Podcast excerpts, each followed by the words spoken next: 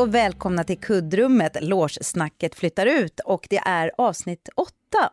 Och idag så har jag såklart Tanja med mig, men framför allt så har vi vår kära gäst Jimmy Endeley. Välkommen! Tack så hemskt mycket, tack. Hur är läget? Jo men det är bra. Ja. Det var ju lite så här teknikstrul och så där, så här spännande att se liksom och bara kunna liksom luta sig tillbaka och se hur ni liksom mastermindar teknikutrustning. Ja, men du märker ju våra roller i det här också. Ja, ja. ja vem var det som gick till tekniken? Vem Jimmy, var, vem var hjärnan? Vem var hjärnan? Ja, det där får ni lösa sen. Jag vill liksom Nej, inte säg, säg Jimmy. Ja, det var ju du Tanja, det var ju Tanja hjärnan. Vad betyder det att jag är hjärtat? då eller? Ja, ja, du är hjärtat och jag är hjärnan och jag är helt svettig och helt röd om kinderna av detta eh, teknikstrul. Men nu sitter vi här. Nu sitter du här. Men Tanja, du hade lite körigt innan också. Nej, men jag kom hit med kramp i mm. magen mm. för jag har haft en så stressad dag.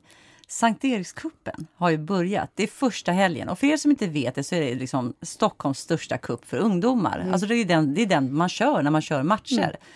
Och den har varit inställd på grund av pandemin och så i helgen nu så var det första. Och då var den matchen 22 minuter försenad för mm. domaren hade åkt till fel mm. plan. Så att jag kom hit och hade käkat på fem minuter och, liksom hade kramp och knäppt upp byxorna. Så, ja. så har min dag... Alltså ja. det här går i linje med hela min dag. Hela min dag har varit mm. så här. Men nu är jag här. Jag ska bara vi. prata långsamt och lugnt. Och då ska jag börja med vi har ju faktiskt varit väldigt dåliga på att presentera våra gäster på ett värdigt sätt. Otroligt dåliga. Nu Jimmy ska du få den bästa presentationen i kuddrummets historia. Gud vad spännande. Ja, jag är idel öra. Ja, ja. Det här är Jimmy Endeley på en minut. Nu måste jag ta mina glasögon bara för det. Det var det bara fel glasögon mig. Ja. Jimmy Endeley är född 1971 i Sofielund, Malmö. Föräldrar, mamma Ingrid och pappa Joe. Jimmy har två halvsyskon på mammas sida och en drös syskon på pappas sida i Kamerun. Han är även pappa till två tonårsdöttrar. Han flyttade sen till Helsingborg när han var 16 år för att gå på teaterlinjen på gymnasiet. Sen fortsatte han vidare till Skara skolscen 1990 för att sen 1992 landa in på Teaterhögskolan i Stockholm. Sen kommer vi till en intressant grej som vi kommer återkomma till. För sen började du Polishögskolan 2013. Mm. Sug på den cliffhangern. Det kommer mera. Mm. Så kör vi lite tv-film här i urval. Du har faktiskt spelat polis i åtta stycken Beck-filmer i karaktären Robban. Sen har du gjort lite andra tv-serier, En 4 för 3, Ingen som jag, Stackars Tom och mycket mera. Ta lite teater i urval. Jimmy Endeley var även med i den legendariska föreställningen En midsommarström som vi har typ pratat om i varenda avsnitt. Samma föreställning som Gustav Hammarsten var med i och som Alla jag var med i. Och jag sitter alltså, alltid och tittar så här beundrande. Ja.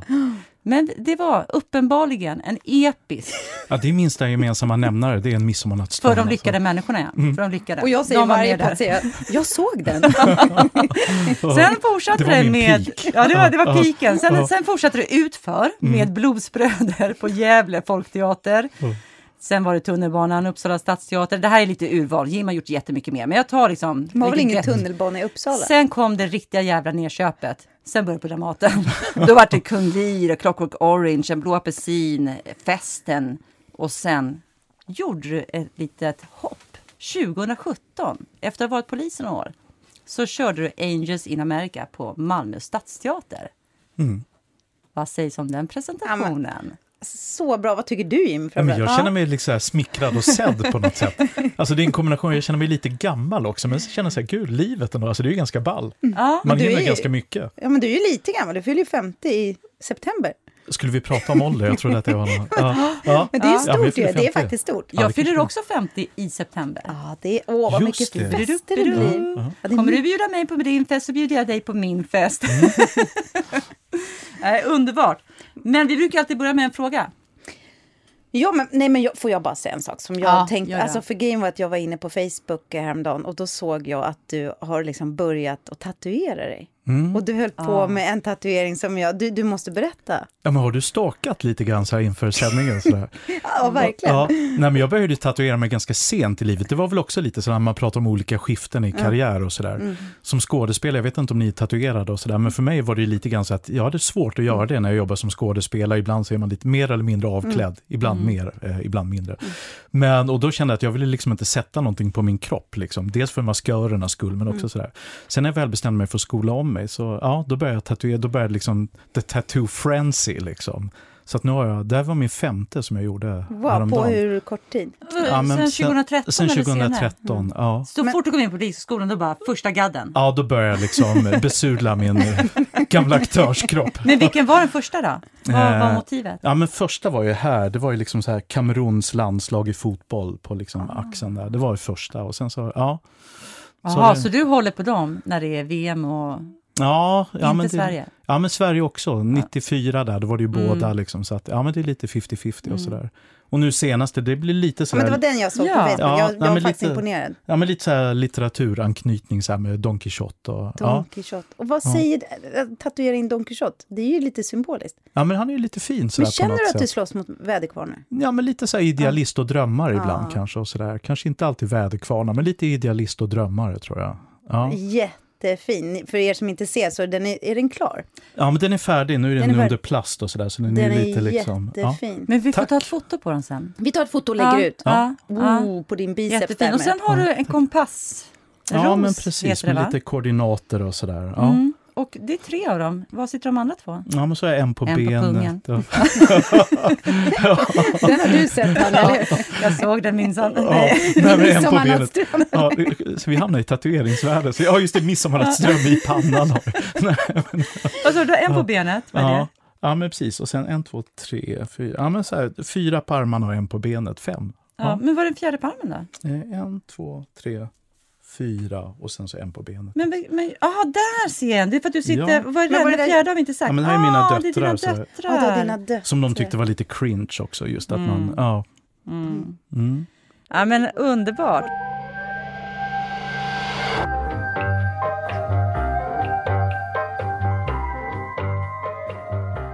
Vem har du delat loge med? Du kan ta, nu får du ta Dramaten. Ja, vem har jag delat loge med? Gud, vilken fråga det blev. Jag kommer ihåg, det var en så här stor grej, ja, ni som kan huset. När jag var ny där, jag tror, vad var det jag gjorde först? Det var nog Blå apelsin tror jag som var det första. Då fick jag liksom i finkorridoren, alltså den som ligger precis till vänster när man kommer in vid sceningången. Och jag skulle liksom känna mig hedrad över det, så jag minns, jag tror jag hade logen sidan om Börje i alla fall, det minns Va? jag. Det är ju vår korridor. Ja, Ja. alltså vi har ju snackat om det här så vi kommer inte dra hela storyn. För de som har följt oss vet ju att det här är eh, lite laddat. Ja, men det är ju stort, liksom, vad vilken roligt. våning och vilken var man... Första jobbet, fick du snedöga på dig? Ja, men lite grann så att jag skulle veta att jag hade liksom, det, det var ett undantag sådär. Men jag, jag kände mig hedrad, insåg jag efter ett tag. Men spelade... Nej, det var inte Börje som var med i den. Nej, Börje, det var jag, Reine. just det, Reine Reine och Jonas. Jonas Karlsson och jag. Och då kommer min kända replik. Jag såg den. Jag med, jag med. Ja, den var jättebra. Ja, den var jättebra. Ja, tack. Jättebra. Regi Stefan Larsson va? Ja, precis. Ja, men den var jättebra. Tack. Men vad delade du med någon? Fick du en ensam loge dessutom? Jag fick där? nog en ensam loge där faktiskt. Vet du vilken loge du fick? Nej. Den som Stina sitter i nu. För den är en liten loge, eller hur? Ja, men just det. Ja, den sitter man bara en i. Gud, vilken ynnest. Ja. Nu blir det jättestort. Ja, Stina Ekblad har liksom fått den nu med ålderns rätt. Wow. Hon fick vänta i 40 år på den, men Ja. du fick den Du första. bara- Och jag kom in från sidan Ja. och sådär. Ja. Gud, Det var vilken... därför det tog så lång tid för Stina att få den. Gud att jag skolade om mig. Men, var det du, liksom, så, men ja. var du där liksom sammanhängande på Dramaten eller var det en pjäs och var du borta och så kom du tillbaka och gjorde en pjäs? Nej, jag var där sammanhängande. Jag var ju där i fyra, ja, men fyra år tror jag var där på liksom pjäskontrakt, ettårskontrakt och pjäskontrakt. Och så, så ja, men fyra, fyra och ett halvt år var jag på Dramaten. Satt du alla de fyra åren i den logen? Gud, det här blev världens grej. Ja, jag Ja. gjorde faktiskt det. Gjorde du det? ensam? Men hur kan vi inte ha märkt det? Det hade ju varit så, för då, när du började, vilket år var det? Ja, man kan det vara 20, 2000 kanske. Alltså Kan det ha var, det var radikalt. Men det är jättekonstigt. Det här var innan Ja. jag kom, för jag kom ju 2004. Ja. Och då, men det är jätte... vad- Ville du inte sitta med någon annan? Sa- Nej, men jag, bara, alltså, det, jag hamnade ju på Dramaten då, alltså, då kände jag, alltså, jag, jag, jag bara gör. Man ifrågasätter Ja, nej, liksom nej, men det är bara liksom, ja. ja. Det hemska är att vi vet ju att de ringer ju runt alltid och frågar oss så här, kan du tänka dig att sitta med Jim eller kan du tänka mig, tänk om ingen sa ja. Så, nu får du inte solka ner det här liksom. Nej, skämt, så var det verkligen inte. Ja. Men och, och, när du gick ut scens... Du gick scenskolan i Stockholm, ja. Mm, precis. Och vilka gick du med då? Eh, jag gick ju med, ja men det var ju lite så här, det är ju mina närmsta vänner fortfarande. Så där. Gustav som har varit med här i första avsnittet, Gustav Hammarsten. Så jag var ju tvungen att lyssna nu, det här är också min första podd som jag är med i. Fattar du? Fattar du? Eller vi bara tar den ena liksom. igen! En igen. Vi Det är helt grymma. fantastiskt. Men jag är ju liksom inte lika boomeraktig alltså, som Gustav är. Alltså, jag lyssnar ju på lite poddar och liksom Ja. inte skeptisk till YouTube som Gustav är och sådär. Han är Men, riktigt eh, bakåtsträvare. ja, nej, men det, det var ju han och jag, sen var det Peter Persky, Mm. Erik En, Karin Weivatt, eh, Anna Jakobsson, Maria Salah, Alexandra Andoril som numera är en ganska namnkunnig författare. ju. Mm. Kepler. Ja, Ja. Kepler. Det var, ja, hon, alltså hon är ju ena duon i Kepler. Mm. Eh, Det tog ett tag innan de avslöjade sin identitet. Mm. Eh, men det var ju tack vare att hon och Maria Salah hoppade av i er slutproduktion som jag och Jonas Karlsson kom in. Just det. Mm. Men varför hoppade de av? Jag har ingen aning. Vet Men du? gud. Ja, för det var det du sa, ja. Just det, du är med i den här berömda uppsättningen som vi alla har pratat om och du fick hoppa in. Det var två tjejer som hoppade av för att hon skulle skriva. Nej, men jag tror att hon hoppar, alltså nu lite så här i liksom backspegeln så kan jag ju känna lite grann att både liksom Gud, det känns så här att prata om folk som inte är här. Det är lite så här. Nej, men jag kan känna att de var ju lite föregångare så här, i det här metoo-tänket och jag tror att de var lite, för, ja, men lite före sin tid. Sådär. Var, handlar det om sådana saker? Nej, men lite hur man, Mm. alltså inte liksom sexualitet, och så här, men lite hur man ser liksom på Mm. könsroller och sådär kanske. Och så där. så de, de hoppade av faktiskt. Eh, och då kom ju ni med in i matchen där sen. Så, Alltså ja. det är ändå det är en stor handling. Att hoppa av sin slutproduktion. Mm. För slutproduktionen är ju som vi har sagt tidigare, tror jag, men det går ju att säga en gång till. Det är ju faktiskt då arbetsgivarna ska komma och titta på en för att man ska få jobb på teatrarna. Mm. Så det är en jäkla stark symbolhandling Mm. att göra det. Så det är ju riktigt coolt om det liksom verkligen är så, för att de faktiskt gjorde det som ett statement. Det Ja, och sen så någonting- vet ni ju också nålsögat att komma in. Det är ju skitmånga. Ja. Vad var det? Tusen söker. Vi var åtta i klassen. Alltså, så att det är ju verkligen ett nålsöga man har Mm. Men ändå var så. tragiskt, jag måste ändå säga, om det nu berodde på sådana saker att vi tjejer då innan tystnadtagning och allt sånt, att vi aldrig pratade om sånt. Mm. För hade de, det fanns ju ingen möjlighet. Jag hade ju också problem med sånt att det var så var så stereotypt och tjejer skulle vara så, om du såg ut så skulle du spela det. Det var ju delvis det min konflikt på scenskolan också handlade om. Hade man då vetat att folk innan hade, men det fanns ingen kommunikation mellan oss kvinnor innan tystnadtagning. Eh, jag, jag kommer ihåg att jag tyckte det var befängt hur de rollsatte på scenskolan. Det var ju verkligen en av de stora konflikterna som jag också, jag bråkade med rektorn där. Eh, så det kan ju ha varit en sån grej, det är jätteintressant. Men, eh, modigt av dem i sånt fall. Modigt. Mm. Och jag hade ju samma, vår klass hade ju också bråk Mm, med rektorn kring stereotypa eh, sant? rollbesättningar. Och då säger han till en av tjejerna i vår klass som eh, väger mer än vad ska jag säga, normalt, Mm. alltså inte, över, alltså, inte överviktig. Men hon ifrågasätter att man alltid eh, rollbesätter till exempel i Romeo och Julia. Mm. Julia är alltid smal.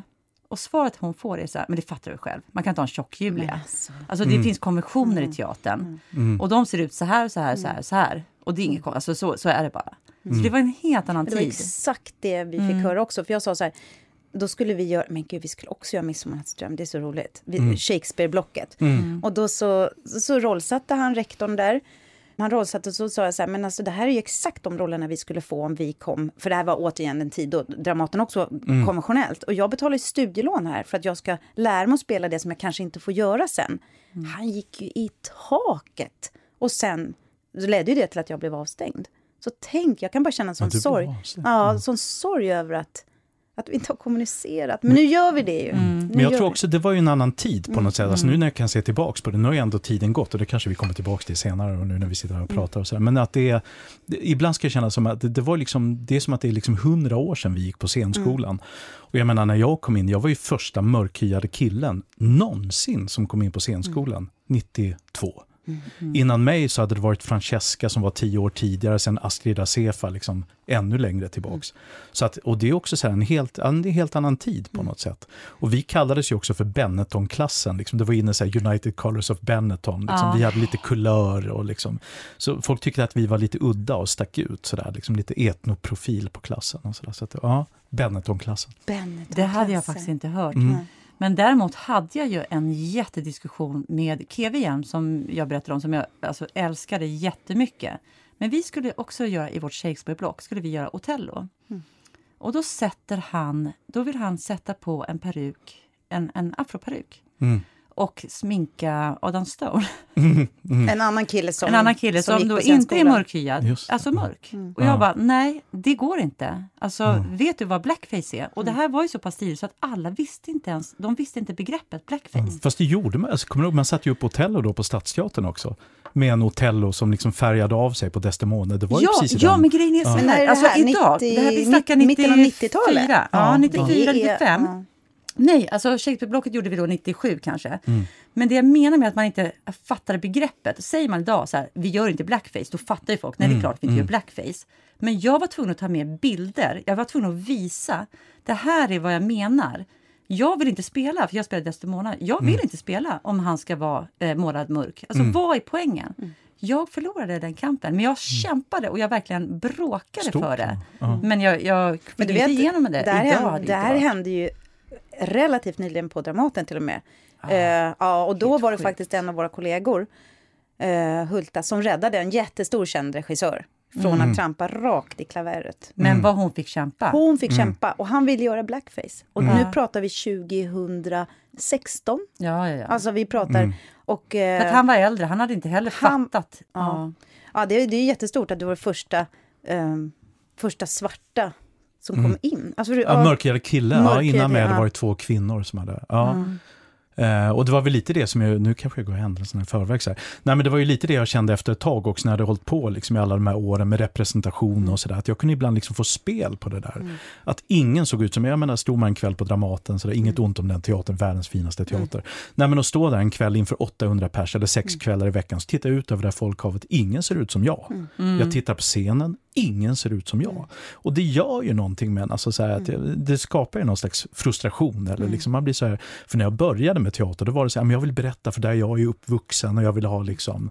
Och sen så är man så långt ifrån det, så att, ja, men, Men det är du- lite sorgligt. Ja, för ja. du började redan när du var liten i en ungdomsgrupp. Ja, men precis. Jag började med teater när jag var 13.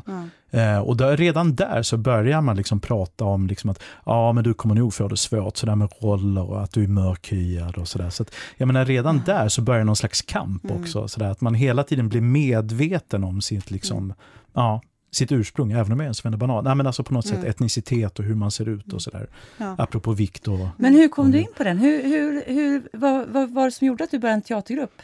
Eh, jag hade en kompis som tog med mig faktiskt, som höll på med amatörteater som tog med mig. Och, alltså jag gick på en ganska tuff skola i Malmö, Rosing, eller Stenkulaskolan, samma skola som Zlatan och sådär. Liksom. Var Så kände du Zlatan? Nej, men han är ju tio år yngre. Och liksom, Åh. och sådär, så att, ja, nej, men samma skola, så här halv, semitufft område och liksom mycket attityd och sådär. Så hade jag den här vännen som tog med mig och då kände jag liksom, jag bara hittade hem Mm. på, efter första gången och trivdes oerhört bra. Liksom. Så att, ja, efter det var det kört i många år. Men är Då du ett kulturbarn? Är dina föräldrar... Inte alls. Inte alls? Inte alls. Och hur träffades dina föräldrar? Din pappa är från Kamerun och din mamma från Sverige. Ja, men precis. Ja, men det var ju mycket de här afrikanska länderna när de blev självständiga i början av 60-talet. Mm. Då blir det mycket att man skickade liksom intelligentian eller medborgarna, de skulle liksom till Europa och skaffa sig en utbildning och sen komma tillbaka och bygga upp länderna. Just det. Och dilemmat var ju att många träffade då europeiska kvinnor och stannade kvar. För Kamerun var en mm. fransk koloni Ja, och blev fri precis. 1960. Ja, precis. 60, 62, där, Ja. 61. Ja, ja, men det är många som har varit där. Tyskland, England, Frankrike och sådär. Så att, ja. Men åh, det måste varit speciellt. Men blev han, han är kvar i Sverige? Är de gifta han, idag? nej, han flyttade tillbaks. Han är, dog för två år sedan, men han flyttade Mm. tillbaks 80, 89 flyttade han tillbaks till Kamerun. Ja. Har du Men- varit där? Ja, exakt. Aldrig. det. Aldrig! Nej, Va? det är mitt livsår. Ja, aldrig. Men då måste du åka dit. Ja, Men, men hur tid. kommer det sig då? Ja, men det är många olika anledningar. Det blir ett annat avsnitt. Ja, det blir ett annat avsnitt.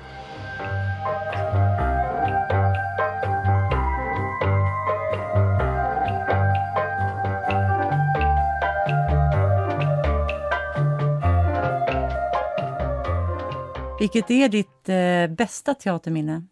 Ja, Det här blir ju jättejobbigt för dig nu, Ellen. Nej, nej, är det midsommarnattsdröm? Är det det? Är det? Ja, nej, men jag tror att det är det som har betytt mest för mig. Så är det Ja. nog en midsommarnattsdröm. Men sen så har det varit olika faser i livet.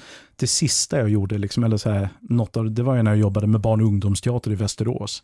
Som också var jävligt liksom, betydelsefullt. Men jag tror midsommarnattsdröm, Sen Blå apelsin på Dramaten var ju också väldigt rolig. Ja, men det har varit många. Festen på Dramaten. Men, många, men jag tror Midsommarnattsdröm faktiskt var någon Men den var ju speciell. Alltså, det är inte, man, man fattar inte det då. Att få åka på turné i, i, eh, till Kina, Shanghai och Peking. Det är klart att det blir någonting, Mm. himla- ett minne för livet. Men vad är din värsta då? Gud, Alltså, det behöver inte vara kvalitet på, på en Nej, föreställning, nej, nej, utan bara- bara, så här, någon, någon jobbig... Nej, men jag tror värsta är nog, det är också Dramaten. Nej, men det var när vi gjorde Clockwork Orange där. Mm. Eh, som, nu, som vi brukar liksom skoja om och kalla för flopwork. Som var Ja, liksom, nej, men det, det, var, det var ett riktigt magplask. Liksom, med liksom stora ambitioner, men det blev inte så bra. Och så blir det ju ibland med teater. Mm. Det är ju konst, det är ögonblicksverk och sådär. Men det, nej, det blev inte bra. Just när man känner att liksom, man mår inte bra av att gå in på scen. Nej, den är tuff. Den är tuff. Och man Jag- vill helst inte gå in i applådtack efteråt. Man Ja, vill bara det, den är illa. Jag Ja. gjorde ju praktik på Stadsteatern i Som ni vill ha det, också utav Shakespeare. Mm. Och man kunde ju räkna ut att det stod i tidningen dagen efter Som vi inte vill ha det. den tycker jag, alltså oj vad nöjd de var med den rubriksättningen. Ja, Men, fy men det, är också, fas. det är ju faktiskt väldigt lärorikt ibland om man ska vara så här jätteklok. Att, att spela just i saker som är väldigt tuffa, som är hårt ansatta. Men, men det är ju en sak om kritiker tycker det är dåligt. Det kan man ju hantera. Men om man själv tycker det svårspelat och dåligt, då är det ju en plåga att gå in och göra det. Ja, Alltså- men det, samma jobb som kan vara så jävla häftigt när det är som bäst. Mm, Då är det ju mm. liksom, det finns ju ingenting som är bättre tycker jag. Men när det inte är, känns bra, då finns det ju fan inget som är värre heller. Alltså jag tycker det värsta är de här två veckorna innan premiären. För man, man, ju, man försöker hålla hoppet uppe så länge som det här kan nog gå. Det kan nog bli bra. Jo, men om det där faller på plats, ja men då kan det nog bli bra. Mm. Och sen börjar man köra de här, man börjar sätta ihop för sig, man börjar göra genomdrag, man börjar se hur jävla uselt det är. Mm. Och så inser man att det finns inget, men man lever ju ändå på hoppet. Man kanske tänker, det kanske inte är så dåligt som jag tror. Mm. Det kanske inte är så dåligt, vem, vem vet? Och så börjar man ha genrepet och slut så är det som att man går till giljotinen. Ja. Man vet att man kommer bli slaktad, Mm. men det, fin- det går inte att backa bakåt. Mm. Den är så jäkla hemsk den känslan. Och Men den sen har, är det ju svårt, för ibland löser det ju sig faktiskt. Alltså jag har varit med, det kanske ni också, alltså sista veckan, helt plötsligt bara pampa, Ja. man ändrar lite tempo, man provar det här och sen så helt plötsligt så är Jag har varit med på om plats. sån sak faktiskt, där det genrep är katastrof. Mm. Och sen så något magiskt händer när alla lyfter sig i nackhåret och liksom bara börjar kommunicera med varandra så kan det... Man kan, men det betyder inte att grundmaterialet är bra, men man kan göra väldigt mycket genom att bara samspel. ja, ni tittar på mig för ni ser att jag ser skeptisk ut. Alltså Ja. jag måste säga så här, jo, man kan, man kan... Jag har varit med om att man har kunnat rädda det från det totala haveriet. Mm. Men jag har nog aldrig varit med om någonting som har känts dåligt som sen vänder och ändå blir någonting som är bra. Det kan bli någonting som klarade sig Ja. Mm. från värsta slakten. Och att man får ändå, på, på grund av att man har fått lite hyfsade recensioner så kommer lite folk, men det är liksom ingen som kommer rekommendera den till någon annan. Så det kommer aldrig vara det här trycket eller så här, men, men man klarar sig från det, just att få den där r- känslan, eh, just när någon skriver så vill vi inte ha det.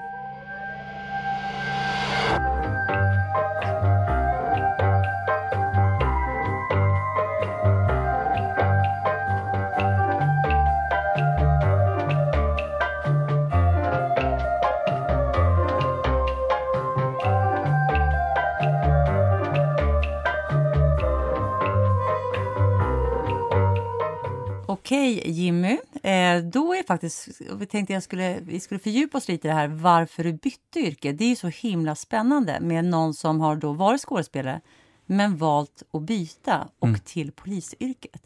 Vad var det som fick dig att ta steget? Gud. Ja, men det är en så lite komplex fråga tror jag. Det är många lager. Eh, men jag har ju alltid haft så här ganska stort samhällsintresse, liksom just när jag började med teater, jag ville förändra världen och så här. Det går ju så där. Det är lite svårt ibland att förändra liksom, världen med teater, även om det kanske går. Eh, nej, sen så var, kände jag att jag tyckte det var tråkigt, man är ju borta väldigt mycket. Nu har ni ju liksom ynnesten att vara fastanställda ni två. Jag var ju frilansare, jobbade på väldigt mycket och sådär, men det blir också att man reser väldigt mycket, liksom Malmö där, Göteborg ett tag, Uppsala, Västerås, alltså där man är borta framför, och då hade jag ganska små barn också. Jag tyckte det var så jävla tråkigt att vara ifrån eh, ungarna också. Eh, och sen började det liksom, jag tror jag började tröttna också lite grann på att bli tittad på. Så roligt att man väljer då att bli polis. Men det, ja. Eh, nej, men alltså jag liksom kände att jag tappade lusten lite grann. Och det, då är det ju svårt när man inte har den här drivkraften, liksom berättarlusten, viljan att synas och sådär. Då är det ju liksom, när glöden falnar lite grann. Eh, och då började jag leka lite grann med, alltså så här, vad skulle jag kunna göra istället? Så här, ja, men kanske köra ambulans, eller vill jag skaffa mig ett nytt yrke där jag tjänar skitmycket pengar? Alltså så här, när man börjar umgås med tanken. Och sen så vet jag inte hur ni känner, för att jag kan ju ändå känna att alltså, skådespelaridentiteten, den är ju så stark. Mm. Alltså så här, att när man, jag är skådespelare, den kan Mm. jag känna, den är så intensiv. Framförallt om man då har börjat när man är ung också, så blir alla ens vänner, hela ens identitet i skådespelaridentiteten. Liksom. Så där, det, den var ju också lite så här, hur fan ska, ska, kan man byta liksom när jag är 40? Liksom, går det? Och liksom så där. så att för mig var det nästan en, ja, här, mellan fem och tio års process innan jag började känna så här, men fan just det, men polis, det kanske är någonting. Men det här att du hade gjort åtta Beck-filmer och spelat polis. Ja. Men, alltså, jag, det är en seriös fråga. Ja. Därför grejen var att jag gjorde en tv-serie som heter Syrror. Just det. Som handlar om eh, fyra sjuksköterskor i huvudrollerna. Mm. Och då gjorde vi lite minutbildning, precis som man gör när man Mm. gör... Jag har ju också gjort polisserier. Då har jag också varit på Polishögskolan och Mm. fått en liten minutbildning. Och sen har man med sig en polis på plats. Och i det här fallet hade vi en jätte... Alltså vi hade två olika jättebra eh, sjuksköterskor som var, jobbade med väldigt avancerad sjukvård. Som hela tiden hjälpte oss. Och jag tänkte då när jag hade gjort den här serien så mycket. Mm. Skulle det skita sig? Skulle det vara så att jag liksom verkligen ruttnar? Mm. Ja, men då är inte sjuksköterska så långt borta. Mm. Och det var den här tv-serien. Det är därför jag frågar. Var det någonting i det här Beck, när, du, när man ändå är i den här polisvärlden och man möter, man, man tränas ju ändå lite. Mm. Var det någonting, tror du, där som... Nej. Nej, jag tror inte det. Du tittar på mig. Du, du, du Jag tycker mig. du bara kunde ha skickat in alla dina Robban-scener från Beck till Ja. intagningen. Så du bara, jag är redan snut i princip. Ja. Kan inte ni anta Och mig? jag vill ju bara liksom bli av med det där. Det är alltid sådär, liksom, det kommer stå på min gravsten. Så här, Vänta, var det inte du som var med i Beck? Så- Men Ja. är du med om det nu när du är polis? Ja, men det händer ju hela tiden. Det har varit så här mycket Nej. metasituationer och sådär. Är det här på riktigt eller är det här på liksom... Så att, och det är ju länge sedan, det är ju över 20 år sedan de här. Så att, ja. Men de visas ju i repris hela tiden, så du kommer bli aldrig om med det där. Ja. Men kan det vara, kan det vara så att, alltså att, man, att man, man träffar någon som man eh, blir i en situation och du går in som polis och så är den så pass förvirrad, alltså den kanske är påverkad av narkotika så att den kan faktiskt inte skilja på riktigt på verklighet och att den tror helt plötsligt att den är med i en Beck-film och tror att Micke Persbrandt ska hoppa fram här bakom nästa Ja, så skulle buske. det kunna vara. Inte, inte så liksom tydligt har det varit, Nej. men det har blivit, liksom, i början var jag ju ganska stressad över det. Liksom. Eh, Men det, nu kan det ju det vara en ganska bra icebreaker på ett sätt att, att ha det. Men dina kollegor då, kunde de respektera dig? Eh, Det har ju varit en del pikar. Det är så. Men har ja, hur var att börja liksom. på Polishögskolan? Liksom? Vad, vilken roll har du antagit där? De måste ju säga, du är skådespelare. Har du, vill de liksom etikettisera dig Mm. eller sätta dig i ett fack att du är roliga snuten? Nej, men jag tror att det är ganska blandat. Det var nog mer förr när det var liksom ett, kanske mer samma typ som sökte. Liksom. Mycket militär eller mycket, men nu är det så pass blandat. Alltså vad folk har för bakgrund. Jag menar min omgång, jag tror jag var tredje äldst, så jag var inte äldst. Hur gammal var du när du började? Jag var 40 när jag började. 40. Ja. Mm. Så var det några, jag tror äldsta som har gått ut nu, det är ju Börje Salmings fru, hon var ju typ 50 plus eller någonting när hon gick ut. Sådär. Men, eh, nej, men jag var ju liksom, och där kunde jag känna, jag var ju väldigt tydlig med att jag liksom ville bli av med liksom skådespelaroket för att visa liksom att ja, men jag är på riktigt. Så jag kunde ju känna, jag tror att i början så var jag nog lite liksom hårdare än vad jag egentligen är Mm. nu som polis. För att markera att liksom jag är ingen liksom mjuk teaterkille. Nej. Ehm, sådär, så att, ja. Mm. Vad häftigt. Spännande. Men du, eh, eh, Tunna blå linjen. Ja. På tal om att jag berättade ju faktiskt att, eh, att jag hade ju då jättebra eh, sjuksköterskor som, eh, liksom, eh, vad heter det, som, som sakkunniga, Mm, mm. experter, när vi gjorde den här sjukhusserien. Du har ju varit en motsvarande va? I Tunna blå linjen. Ja, men det har jag nog varit. Eller det har jag varit. Och för de som inte vet, vi kanske ska säga det, Tunna blå linjen är, vi har ju pratat om den i podden. Ja, men väldigt lite, Eh, alldeles för lite. Jag rekommenderar den som ett sånt där kulturtips, Ja. för den var så himla bra. Både Mm. jag och Ellen älskar den Vi kan väl säga att den tunna blå linjen finns på SVT. Ja, finns det fortfarande på Play? Ja, men den finns på Play Den ligger på. Play. Vi kan Mm. verkligen rekommendera, rekommendera den serien. Mm. Och hur, hur, berätta, vad var din roll där? Eh, jag blev kontaktad av Silla, Silla Jackert som har skrivit. Hon kontaktade mig för kanske fem sex år sedan, berättade om att hon hade en idé, liksom att ja, men jag vill göra en polisserie som den ska påminna om Hill Street Blues. Mm. Eh, vilket är en av mina gamla favoritserier verkligen. Så att Den bara där, också upp med. You had me Mm. at Hill Street. Mm. Sådär. Eh, nej, men så vi hade ju en del fikor, luncher, liksom, vi satt och pratade, liksom, och hon tankade av mig situationer och vilka situationer. Och där kan jag ofta känna, liksom, nu har ju Tunna blå liksom visat på en annan sida. Men jag tycker ofta att folk kanske har liksom en bild av vad polisyrket är. Och det är liksom 5-10% av vad man egentligen gör. Så att det var ju mycket så att jag, ja, men de här situationerna kan man hamna i, de här situationerna har jag varit i, liksom lite modifierade och sådär. Så vi satt och pratade ganska mycket om det och sen så började hon skriva manus och då funkade jag som en slags här, manuskonsult, redaktör.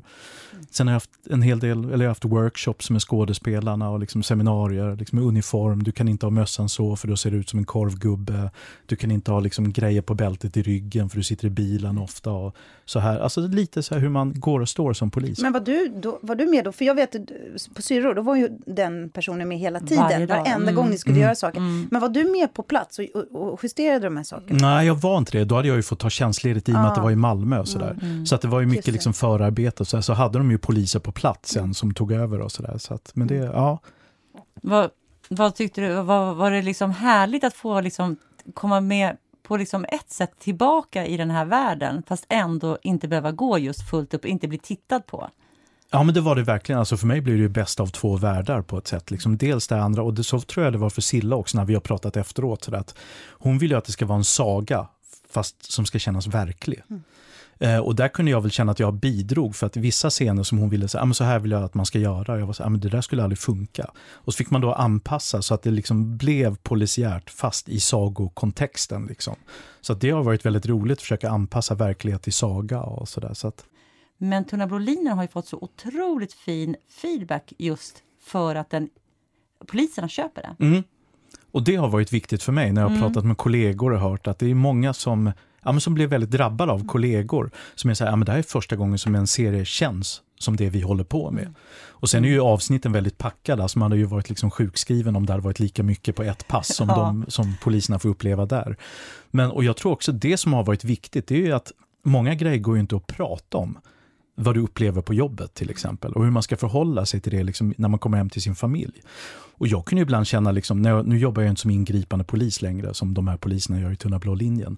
Men när man kommer hem och har varit med om något väldigt jobbigt som kanske involverar barn, Eh, vilket är väldigt speciellt. Och så vill man då inte ha in det i sin egna familj. Samtidigt som man vill ha någon så här, jag kunde ju krama mina unga väldigt hårt. Liksom, när jag kom hem, för man bara vill liksom känna den här liksom, mm. eh, ja, kärleken och liksom det rena på något sätt. Eh, och där är många kollegor som har förklarat att ah, det här är första gången som min familj förstår varför jag ibland kanske kommer hem och är tyst. Eller liksom varför jag inte orkar höra röster. Alltså så att, ja, man har fått en annan syn på polisyrket. Men du hade ju, du hade ju faktiskt en, en eh, roll du gick tillbaka till på Malmö Stadsteater, Angels in America. Just det. Och då hade du varit polis mm. redan. Alltså då var du färdigutbildad och hade jobbat också några år? Mm, jag hade jobbat i tre år som ja. polis. Hur kom det sig då? Att du tog det där lilla klivet tillbaka en period? Ja, det var ju skitläskigt. Mm. Det var ju jätteläskigt. Nej, men jag hade bestämt mig för att aldrig mer spela teater när jag kom in på Polishögskolan. Eh, och sen så blev jag erbjuden Angels in America i Malmö, då, min favoritpjäs i min gamla hemstad som jag aldrig har spelat i. Aldrig spelat i Angels heller, så det, det var lite svårt att tacka. Det gick liksom inte att tacka nej. Så att jag var ju tjänstledig under ett halvår och spelade i Malmö. Och det var okej? Okay. Det var polis, speciellt. För, för poliskåren, var det okej okay att liksom du gick tillbaka tyckte de? Ja, men jag fick ju tjänstledigt och godkänd bisyssla och sådär. Men det var ju skitläskigt och det var ju intressant. Jag hade ju sån dödsångest när jag gick upp och repa. Varför det? Ja, men jag tyckte det var så jävla läskigt. Och då kan man liksom så ligga och slåss för sitt liv och liksom, det var i ganska hotfulla situationer. Ja. Och det blir en vardag. Men alltså gå upp och repa när det sitter liksom någon producent, regias, regissör. Sådär. Jag började ju gå passgång för jag var så jävla nervös. Liksom. Så att, ja. Men var du en annan, kunde du känna att du hade liksom andra erfarenheter i bagaget? Att du, var, att du kunde liksom utöva ditt yrke på ett annat sätt, förutom rädslan då, som ju är, mm. tänker jag, hämmande automatiskt. Men fanns det andra saker som du faktiskt kunde känna att du, att du var bättre på? Ja, men det tror jag, frikoppla från sig själv. Det är väl ungefär så, ja, men jag har också barn. Mm. Alltså jag tyckte jag, jag blev en bättre skådespelare när jag hade fått barn.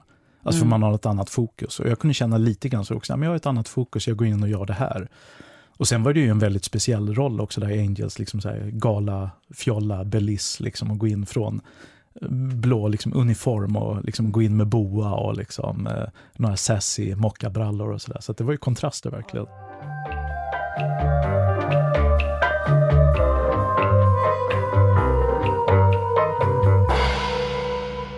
men Jimmy, det ska ju bli en säsong två av Den tunna blå linjen. Just det. Ska du vara med där som sakkunnig igen?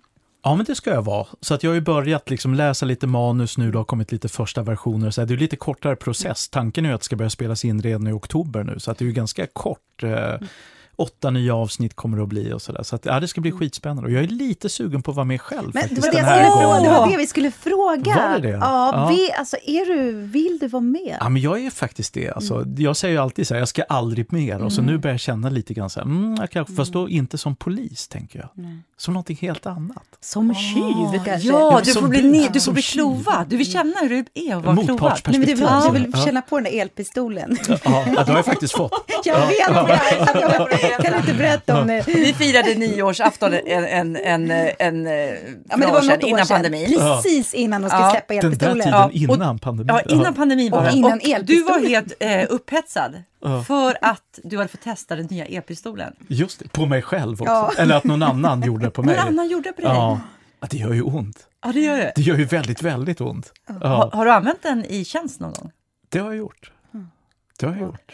Då vet du hur det känns. Man får passa Ja. Gav du en liten extra kyss också? Bara pang! Ja, nej, men det gör ju väldigt, men det är ju bra, liksom. man fattar ju vad, vad som händer när, den, när man använder den. Nu fick jag ju inte testa att det här, liksom, man kan ju skjuta ut hullingar och sådär. Ja. Då släcker det ju mer kroppen liksom, och liksom, man är borta ett tag. Jag fick ju testa med den här smärtvarianten, alltså när man bara är bara sig, man trycker mot Men är kroppen. det två olika knappar då, på samma ja, pistol? det är två olika knappar, fast väldigt, de sitter på väldigt olika ställen. Så, det ska liksom det är ju inte... fråga om det tekniska. Jag Ja. tänker bara på Ja. smärtan. Hon bara, ja, men alltså vadå, är det komponenter? Man, det är så jävla tekniskt.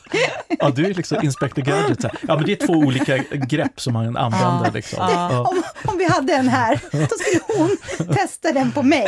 För det är så vårt förhållande Oj, förlåt, ser ut. skrek jag. Det jag distade. Hon, tar, alltså hon är så här, tar grejen ur händerna Ja. och gör på mig. Jag visste Ja. det. Så här. Ja. Ellen, tyst nu. nu ska jag Men bara... Jimmy, kan du fixa en sån där elpistol till mig? Jag skulle bara vilja låna det ett dygn. Och bara köra mot Ellen. Bara- Ja, ja, men jag säger inte. Vi ska börja repa maj nästa vecka. Jag tar bara med den till Ja. logen. Ja, så sätter jag filmer, så det blir så bra content till vår Instagram. Och så när Ellen kommer in, då kör jag hullingarna på henne. Nej, Men Jimmy, det, vi är så jäkla impade av dig och vi är så glada över att du ska liksom hjälpa till med den här tv-serien för det blir bra tv och du har ju så två fantastiska liksom, kompetenser från de här två yrkena så vi är så imponerade. Så den tunna blå linjen. Ja, och, och vi vill se Jimmy Enderley bli hullad. Förnedrad. Bo- Jag, ser, jag vill se honom bli förnedrad med hullingar. Hör ni det men nu nu? låter det som att han ska in i kulturyrket igen. Men du, vi, vi tänkte faktiskt eh, nu när vi har pratat Tunna blå linjen och ditt yrke och skådespelaryrket. Eh, du borde ju vara den bästa personen att tipsa om bra polisserier. Har du några tips? Wow. Mm. Ja, jag har försökt tänka lite grann sådär. Nu tappar jag bort, för jag såg någon ny på HBO häromdagen som var så jäkla bra. Vad heter det som är med i Titanic? Vad heter hon? Kate, Kate Winslet. Winslet. Kate Winslet ja, men jag vet poli- vilken du menar, men jag kommer inte ihåg vad den Som var heter. så jävla bra. Så, Men var det Netflix? eh, HBO, HBO. Nordic. Jag har Ni kollat bara- de första ni- där också. Ni, har du sett den? Jag har sett eh, de avsnitt som Ja, men ligger det är ute. två eller tre avsnitt ligger ute. kommer Jag kommer heter då? inte ihåg vad den heter, men det är Kate Winslet och det är HBO Nordic.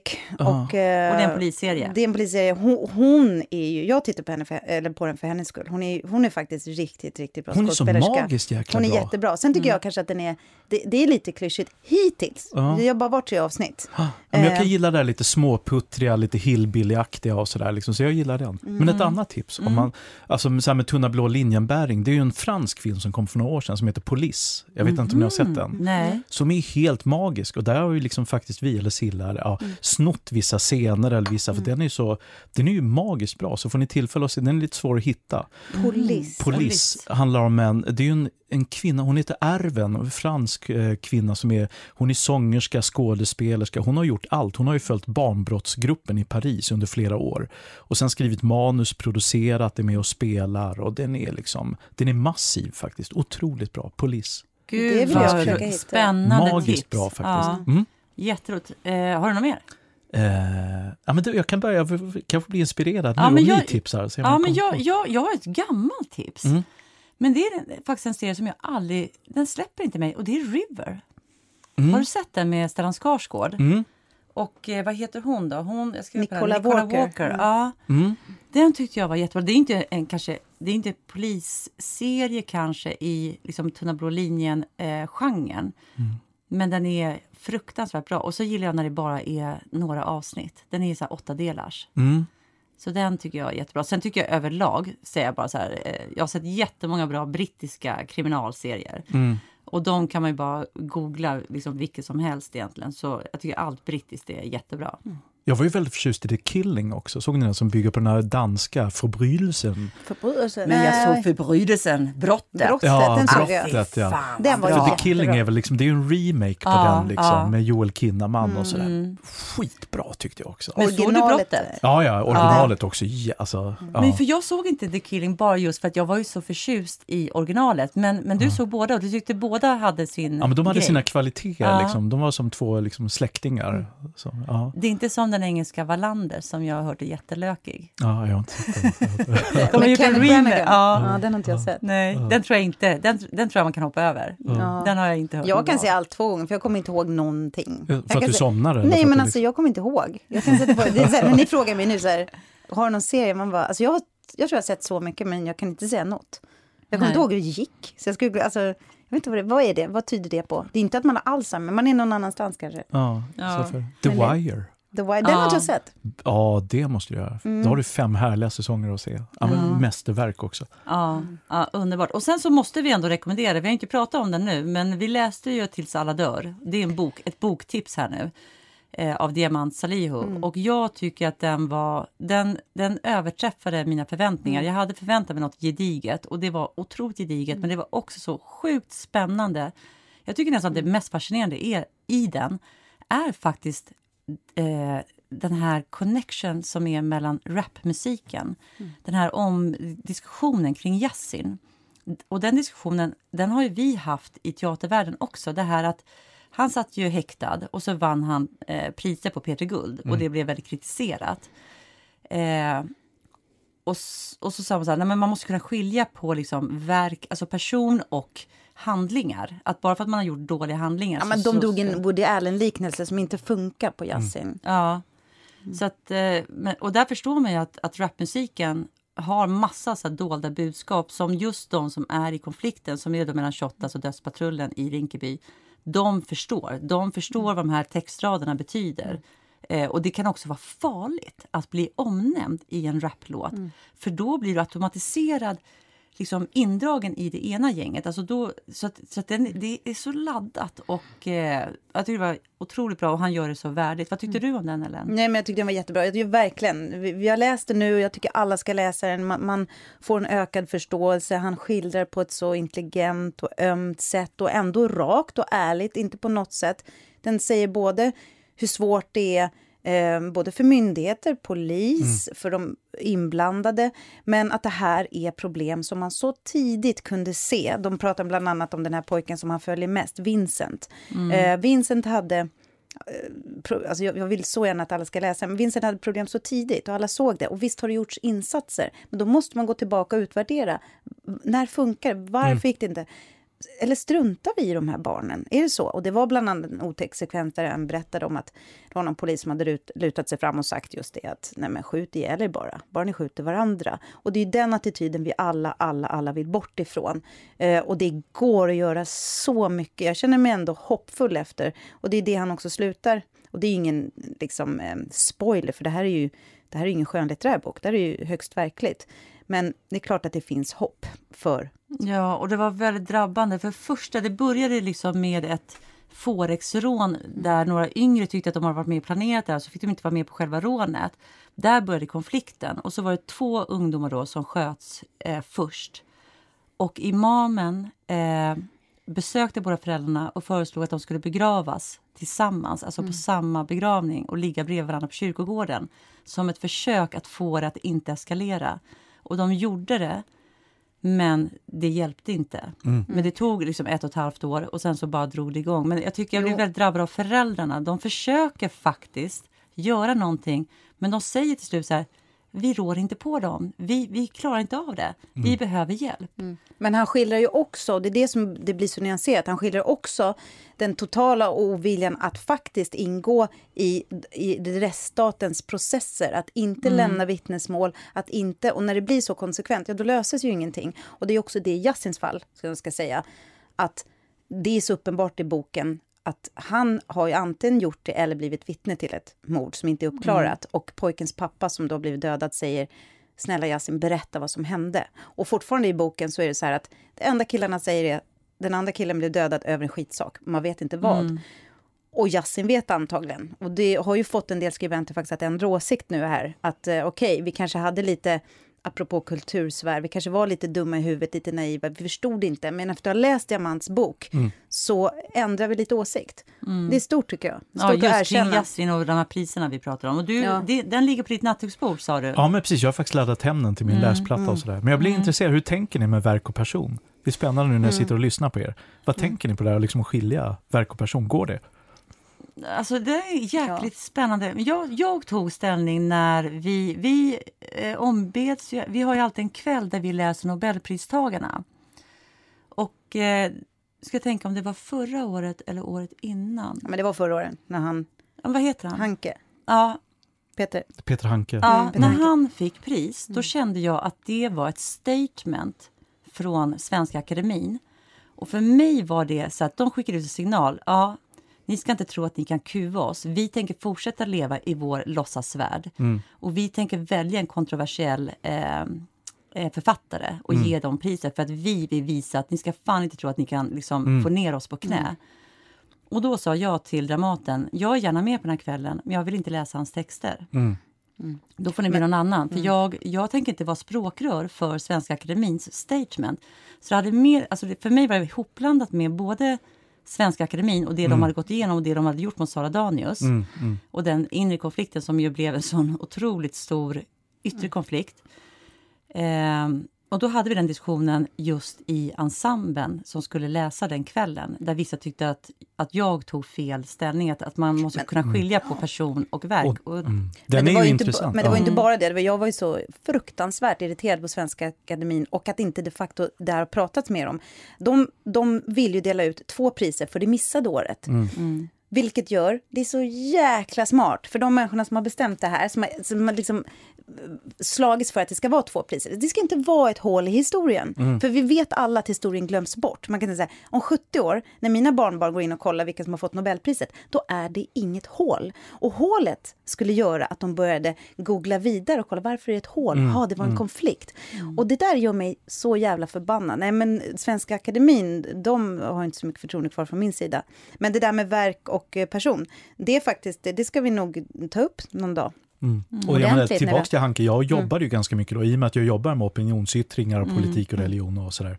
Jag jobbade ju ganska mycket med de manifestationerna som var liksom Mm. i samband med utdelandet och sådär, där man fick så att det var ju ett otroligt laddat val. Mm. Alltså det betyder ju någonting att välja och där är det ju liksom, det där är svårt och ibland funkar det, ibland funkar det inte. Mm. Men- jag menar vissa får inte vara med i Melodifestivalen för att de har gjort något dumt. Alltså, sådär. Eh, Medan andra, så att jag menar det är delikat. Men, men i det där fallet så var det precis som Tanja säger tror jag. Det var ju Mm. bara ett finger upp i, i liksom ett stort jävla fuck you-finger till alla som har trott på något sätt att man ska kunna bestämma över Svenska Akademin. Vi ska fortsätta göra som vi alltid har gjort. Och sen tycker jag liksom att jag, jag skulle inte generellt kunna säga så här, nej man kan inte skilja på verk och person, för det, det är faktiskt otroligt olika. Det beror ju på, jag tycker också att en människa måste ju också kunna bli en, en annan människa.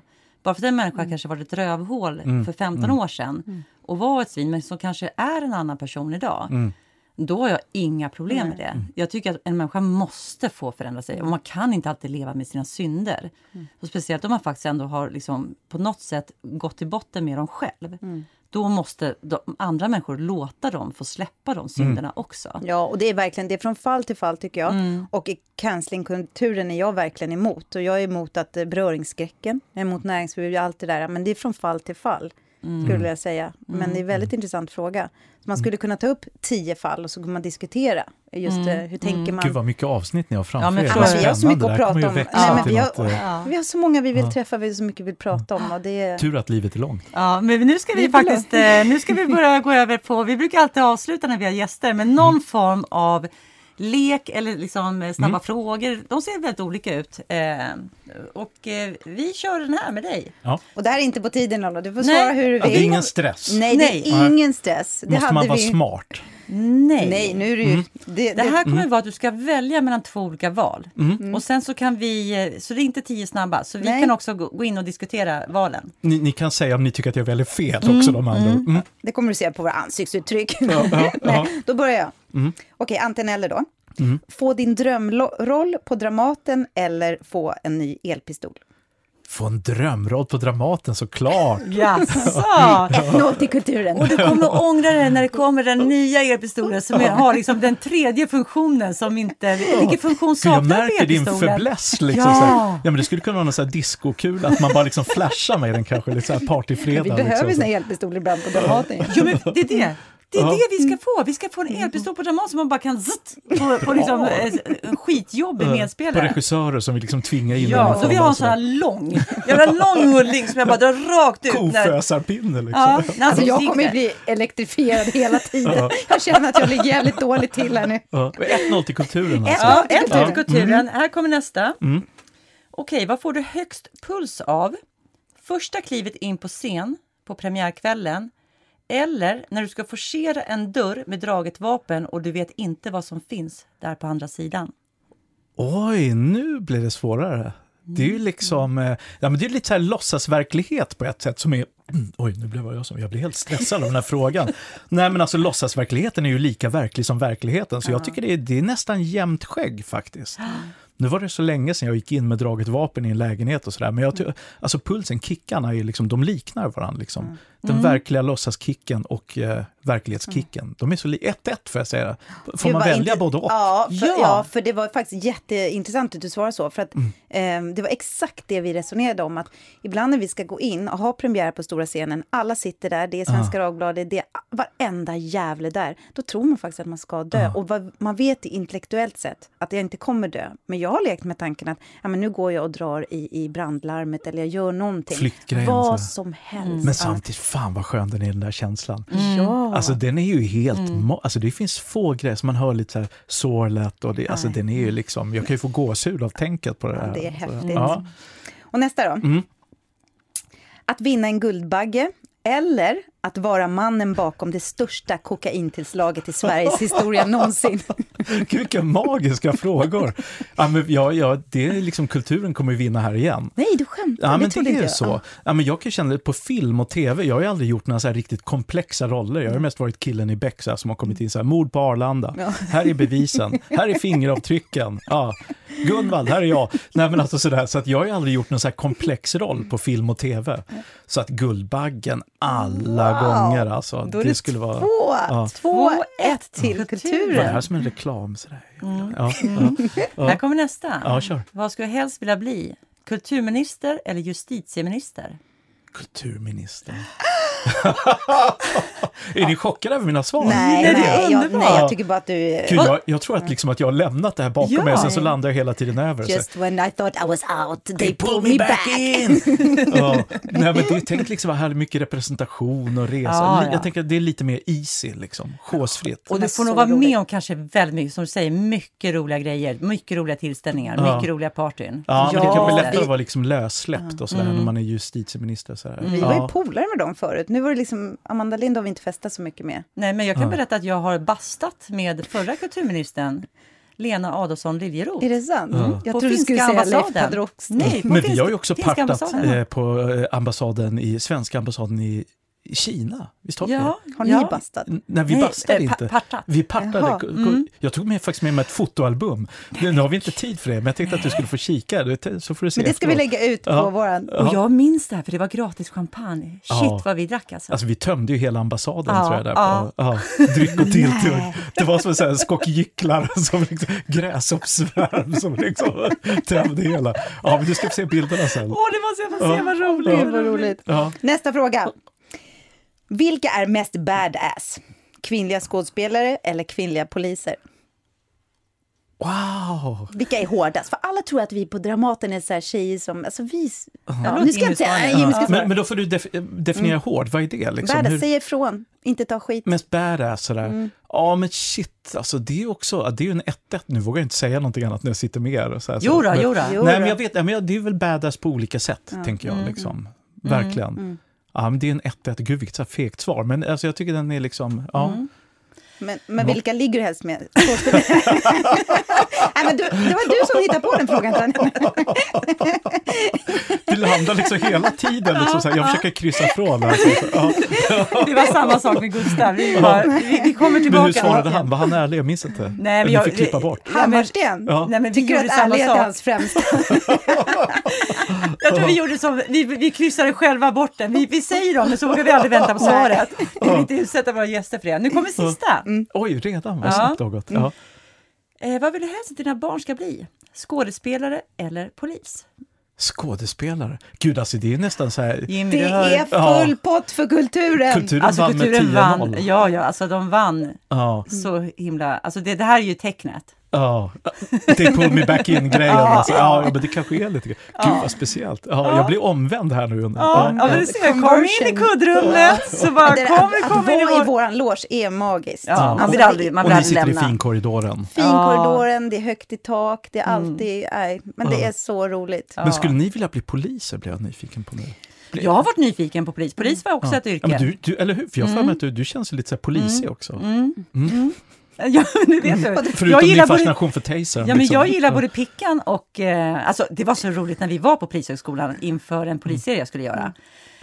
Äh, jag var... Alltså, du vet... Nej, men jag gick all in. Du skulle ha hört mig skrika när jag gjorde inbryt i lägenheter och liksom eh, Stopp, stanna, visa händerna! Alltså, jag Alltså, tog för full. Ja, alltså jag skulle nog vara riktigt, riktigt usel polis. Jag tror jag skulle kunna bli kriminell kanske. Alltså jag har lite så här kriminellt tänkande ibland. Infiltratör kanske? Ja men, någon, ja, men någonting så här, men inte en sån här polis som, alltså kan ni tänka mig stå skälla som en jävla liten terrier liksom, det skulle inte gå. Men Ja, det var ju ett skitsgrej om du hade kopplat på liksom, eh, urkraften. Ja. Ja, men hörni, vad härligt. Hörni, det är faktiskt så att Nej. eh, tiden är slut. Så, så vi ska väl tacka. Vem är det som tackar idag? det är du. Är det jag? Jag har inte förberett det, men då gör vi som vanligt. Vi tackar först och främst vår gäst idag, Jimmy Endre. Vilket underbart samtal. Vad roligt att du kom hit. Tack, det var en ynnest att få komma hit. Jag var ju jättenervös innan. Ja, det behöver du inte vara. Ja, men det var en ynnest att ni bjöd hit mig. Men du har så mycket att bidra med och det, nej, men det tackar vi verkligen för. Ja, och så tackar vi som vanligt eh, Emma Janke, vår producent och ljudbank för att vi får vara här i denna fantastiska eh, ljudmiljö. Tackar Matte Bye för vår musik och så tackar vi alla våra härliga lyssnare som bara blir fler och fler för varje dag. Och det kan aldrig bli för många, så bara tipsa alla vänner ni kan om ni gillar oss så att vi blir ännu flera i vår härliga community, kuddrummet. Precis. Och sen eh, följ oss på Instagram, brukar vi alltid säga. Ja, Kuddrummet vi- podd. Och som vi brukar säga, öppna era hjärtan så öppnar vi dörren till vår loge och så är vi där tillsammans. Ja. Vilken fin devis. Ja. Tack för idag hörni. Hej då alla. Hej då.